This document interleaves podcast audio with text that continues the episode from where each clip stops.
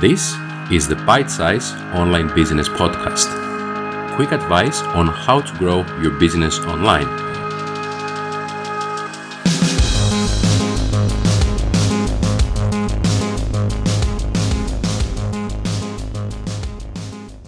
Hello guys, Panagiotis here. Uh, just a quick episode for today. Um, I'm sure you're putting a lot of effort uh, to prepare material for your campaigns, uh, for your social media, for your email marketing and everything. Um, and uh, I'm sure that uh, you still feel you can do better. Well, what uh, your message should be should be entertaining, it should be educational, but should also bring sales to you. So if it doesn't bring any sales, you need to know what is the reason you're killing the sales. So the number one reason you're killing your sales is your sales message if it talks about your product, your features, and it you use a technical language. Just take a moment and look at your last piece of content. What was it about?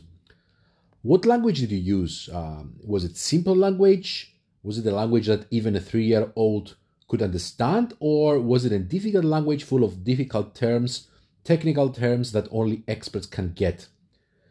Well, uh, another thing is to know is that people buy based on emotion and they use logic to justify their decision.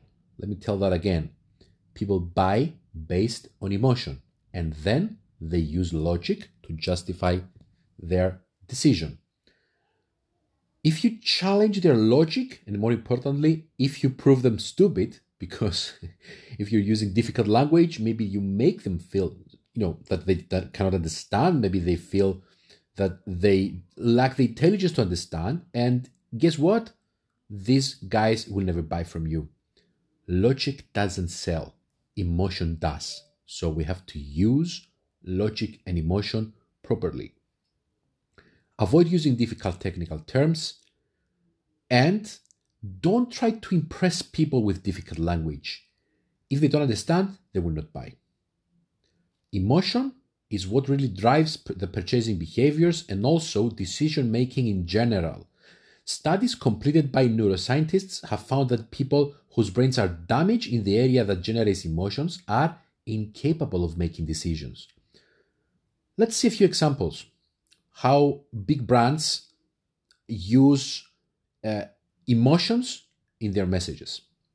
For example, luxury items like you know expensive watches and stuff, they target the feelings of status and self-worth. Communication devices such as smartphones uh, and software such as mobile applications, um, social media applications, and so on, they do offer connection to friends and family.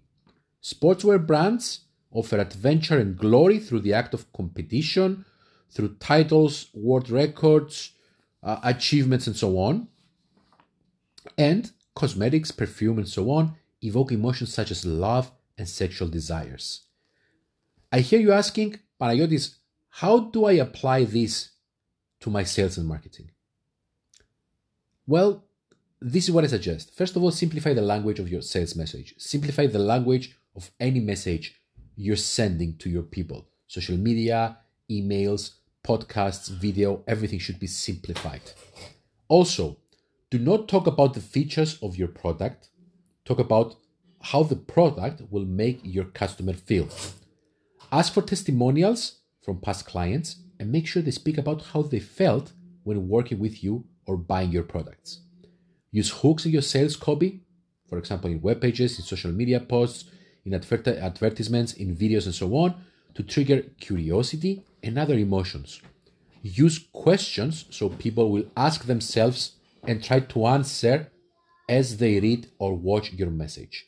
Try this and you will notice a significant improvement.